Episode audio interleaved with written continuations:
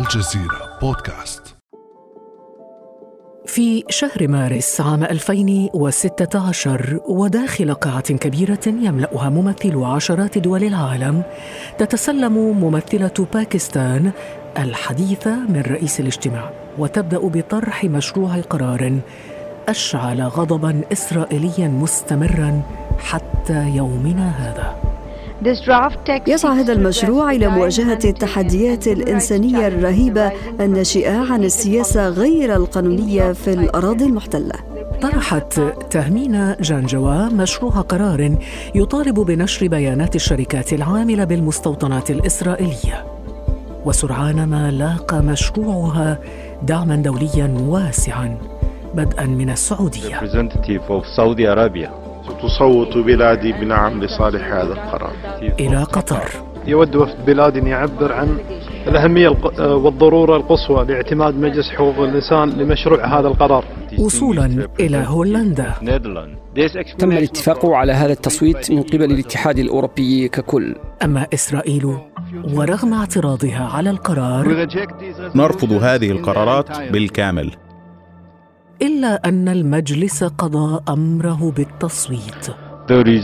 نتائج التصويت المسجل هي كما يلي. 32 صوتا مؤيدا. لا أصوات ضد القرار.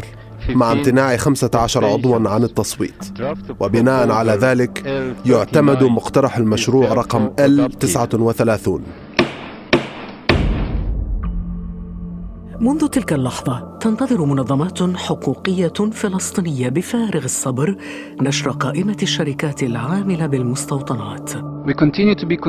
ما زلنا نشعر بالقلق إزاء قرار مكتب المفوضية العليا لحقوق الإنسان بتأجيل إصدار قاعدة بيانات الشركات التي تمارس الأعمال التجارية في المستوطنات الإسرائيلية في الضفة الغربية. ندعو مكتب المفوضية السامي لحقوق الإنسان إلى تحديد موعد لنشر قاعدة البيانات. فهل تصدر قاعدة البيانات هذه المرة بعد أن تأجلت مرتين؟ وإن تم نشرها الآن ما الذي سيحدث؟ بعد أمس من الجزيرة بودكاست أنا خديجة بن جنة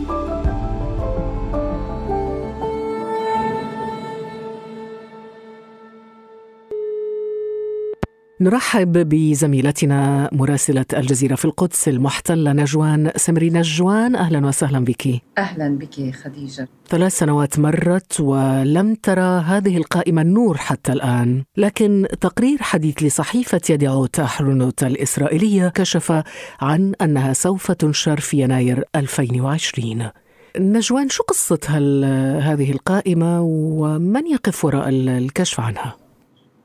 نعم خديجة هي قائمة يعني منذ فترة تعمل السلطة الفلسطينية على رأسها وزارة الخارجية وأيضا منظمات حقوقية دولية وفلسطينية وهناك أيضا بطبيعة الحال بالأساس حركة المقاطعة الدولية بي دي اس التي تطالب بنشر هذه القائمة لأكثر من 200 شركة إسرائيلية ودولية بالأساس أمريكية وأوروبية تعمل داخل المستوطنات المقامة في الأراضي الفلسطينية في الضفة الغربية وأيضا الجولان السوري المحتل. منذ أكثر من أربع سنوات تعمل السلطة من أجل نشر هذه القائمة ولكن بضغوطات أمريكية تحديدا على مفوضية الأمم المتحدة لحقوق الإنسان. تم تأجيل نشر هذه القائمة ولكن بحسب التقرير لدعوت أحرنوت الذي تطرقت إليه فإنه يقول بأنه بعد صدور قرار المحكمة العليا الأوروبية الشهر الماضي لوسم منتجات المستوطنات بالإضافة إلى القرار الأخير وهو الأهم هنا خديجة بإعلان المدعية العامة قبل أيام قليلة في محكمة الجناية الدولية. نعم. فاتو بن سودا. بالضبط. أعلن اليوم أنه بعد تقييم شامل ومستقل وموضوعي لجميع المعلومات الموثوقة المتاحة لدى مكتبي قد تقرر أن جميع المعايير القانونية التي يقتضيها نظام روما الأساسي لفتح تحقيق قد استوفيت هذا شكل دعم كما يبدو لمفوضة حقوق الإنسان في الأمم المتحدة كي تدفع باتجاه نشر القائمة السوداء بأسماء المصالح والشركات التجارية. وبحسب إعلان المدعية العامة آه، قد يتم الإعلان عن الاستيطان بأنه جريمة حرب. وبالتالي هذه الشركات لا تريد ملاحقات قانونية عالمية تؤثر على سمعتها من جهة وعلى أرباحها من جهة أخرى.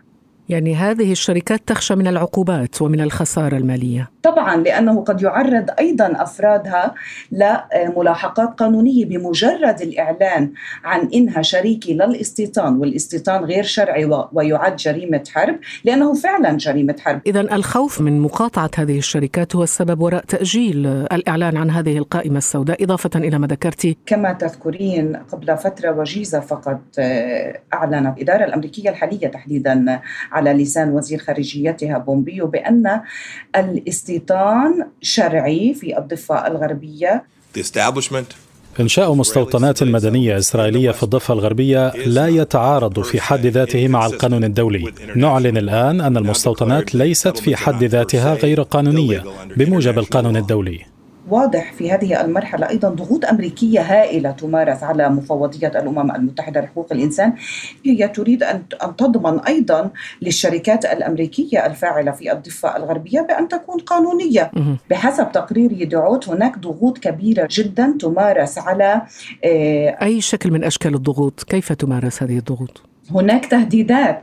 هناك اتصالات من قبل وزير السفير الأمريكي لدى إسرائيل ديفيد فريدمان أجرى اتصالات بهذا الخصوص مع مسؤولين إسرائيليين وأيضا مع مفوضية الأمم المتحدة لحقوق الإنسان. هناك أعضاء جمهوريين وديمقراطيين في الكونغرس الأمريكي توجهوا إلى ميشيل باتشلت المفوضة لحقوق الإنسان. طالبوها بإرجاء نشر هذه القائمة السوداء والأهم أنه بحسب تقرير يدعوت أحرونوت أيضا يقول بأن الأمريكيين نقلوا رسائل شديدة اللهجة إلى باشلت وهددوا وهددوا أن الولايات المتحدة ستنفذ خطوات شديدة ضد مفوضية حقوق الإنسان في حال نشر القائمة خاصة إذا شملت شركات أمريكية لكن هل هناك أي تسريبات لأسماء بخصوص الشركات التي آه، ستضمها هذه القائمة السوداء؟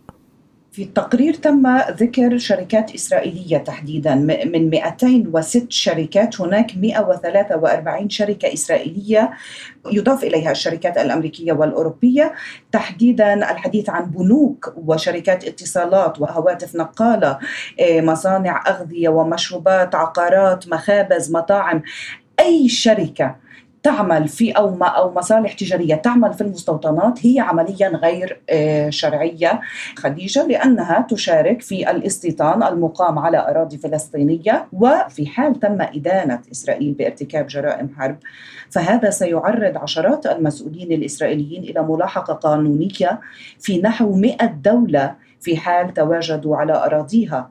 ويشمل ذلك وزراء وضباط في الجيش على رأسهم رئيس الحكومة بنيامين نتنياهو. وبالتالي هذا سيحد من حركة وتنقل المسؤولين الإسرائيليين في دول العالم.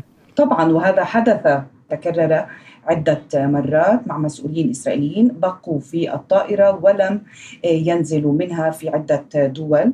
هناك أيضا خبر بأن هذا القرار للمدعية العامة دفع الحكومة الإسرائيلية على تأجيل مخططات استيطانية أخرى وهذا يعني إنجاز كبير بالنسبة للفلسطينيين.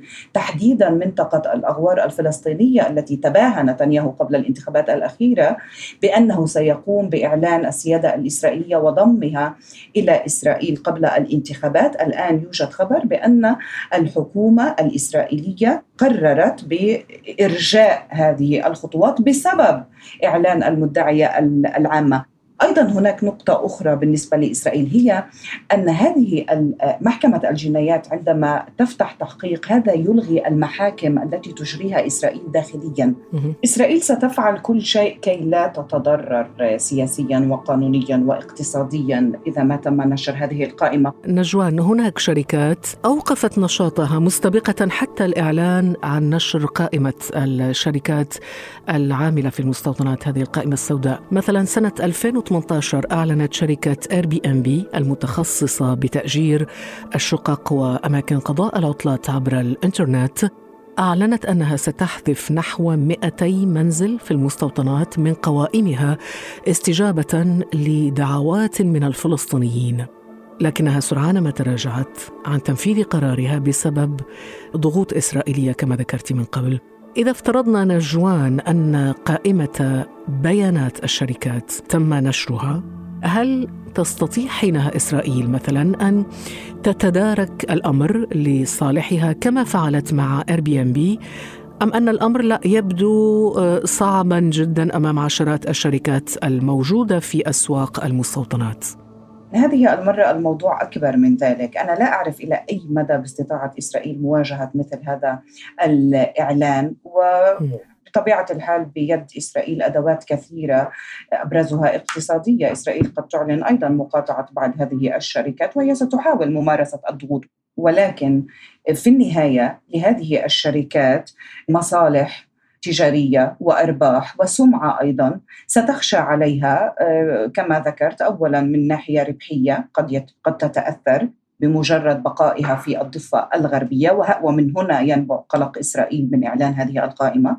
ومن ناحية أخرى قضية تورطها قانونيا يعني في حال أن هذه الشركات تورطت قانونيا بأنها تخالف الشرعية الدولية وتكون شريكة للاستيطان الذي يعتبر جريمة حرب فإن ذلك بطبيعة الحال سيؤثر عليها وستأخذ ذلك بعين الاعتبار وبالحسبان وستضطر إلى سحب استثماراتها من داخل الشركات الموجودة في المستوطنات. هذا حسب رأيي لكن باعتقادي يجب أن ننتظر. لننتظر ونرى. بالفعل يعني هناك تأثير كبير لحملة المقاطعة وهو أمر جيد لأنها ولكن إسرائيل في الآونة الأخيرة تقوم بمحاربتها وبمحاولة حصارها بشكل كبير جدا لأنها أثرت على إسرائيل كثيرا. لو أنه لم يكن هناك تأثير لمثل هذه الحملات ولمثل هذه الحركات في المحافل الدولية لما كانت إسرائيل هذا دليل على نجاعة حملات المقاطعة. بالضبط بالضبط وهو أمر جيد. لكن للأسف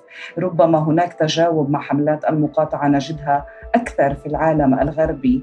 لكن مع كل أسف خديجة في المقابل نرى الهرولة إلى التطبيع مع إسرائيل يحدث بالذات من قبل بعض الدول العربية في المنطقة وهذا طبعا ما يأسف له الفلسطينيون وحملات المقاطعة على رأسها بي دي اس شكرا جزيلا لك نجوان سمري من القدس. شكرا شكرا لك خديجة. كان هذا بعد أمس.